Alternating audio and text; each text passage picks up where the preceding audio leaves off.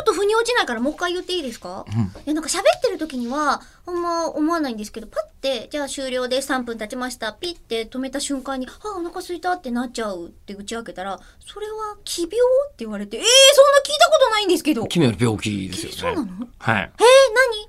まえ知らなかったまあ、多分、ご飯食べたえっと、ら治るやつ、ご飯食べたら治りますあ。よかったえーご飯食べたら治らない空腹っていう、 あいの、や恐ろしいあり得るじゃ病ん気もありえますけど。あるあるあの病気じゃないんですけど全然その感覚としてありますもん食べたかったものじゃないものっていくら与えてもらってもこれじゃない感ってあるしあの体にとって必要な栄養素が欠けているままだといくらお腹がいっぱいになってもあなんか食べてない気がするってなっちゃうもんなんか聞いたことあるのは赤ちゃんとかってほう、あの、こう、ほっとくと自分に必要な栄養素だけ食べて、とかにするらしいんですよ。おー親が変に教育とかむしろしない方が、はあはあはあ自分の体に必要なものだけ食べるっておいう。え赤ちゃんってその母乳とかミルクじゃなくてもう離乳まあ食まあまあ、であそういるう程度冷食で食べられるようになった時に、でもそのバランスへがー賢いうん崩れる瞬間が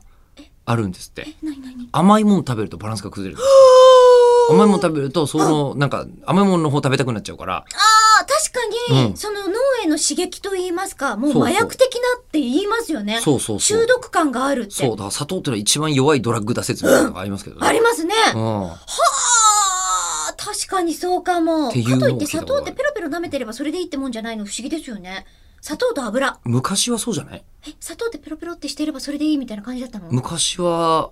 もえ絶対私小豆にしたいあの、あんこにしたい。砂糖をちゃんとあの、小豆に入れて、くちゃくちゃくちゃくちゃってう、煮それはたまあそ後の方が美に味、しいですけど、うん、おはぎで食べたい。その、それをするのも面倒だった時代、もしくは砂糖でよかったんじゃない時代というのははああるんじゃないですかね、というお話ですけどね。砂糖ってまあ貴重品ですもんね。その昔は。ええおーという、あれ砂糖の話で、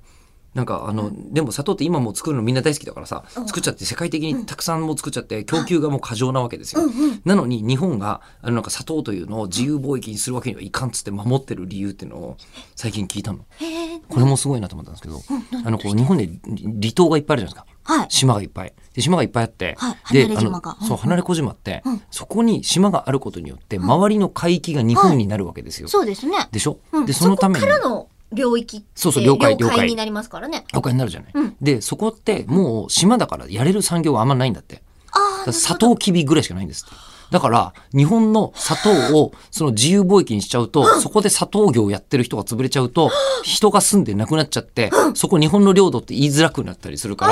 ら、国防のために砂糖は自由にならないって話を聞いたことがあります。うわー、ためになるやつ初めてかもええすごい中村さんのお腹の話から、えーこれ諸説あります。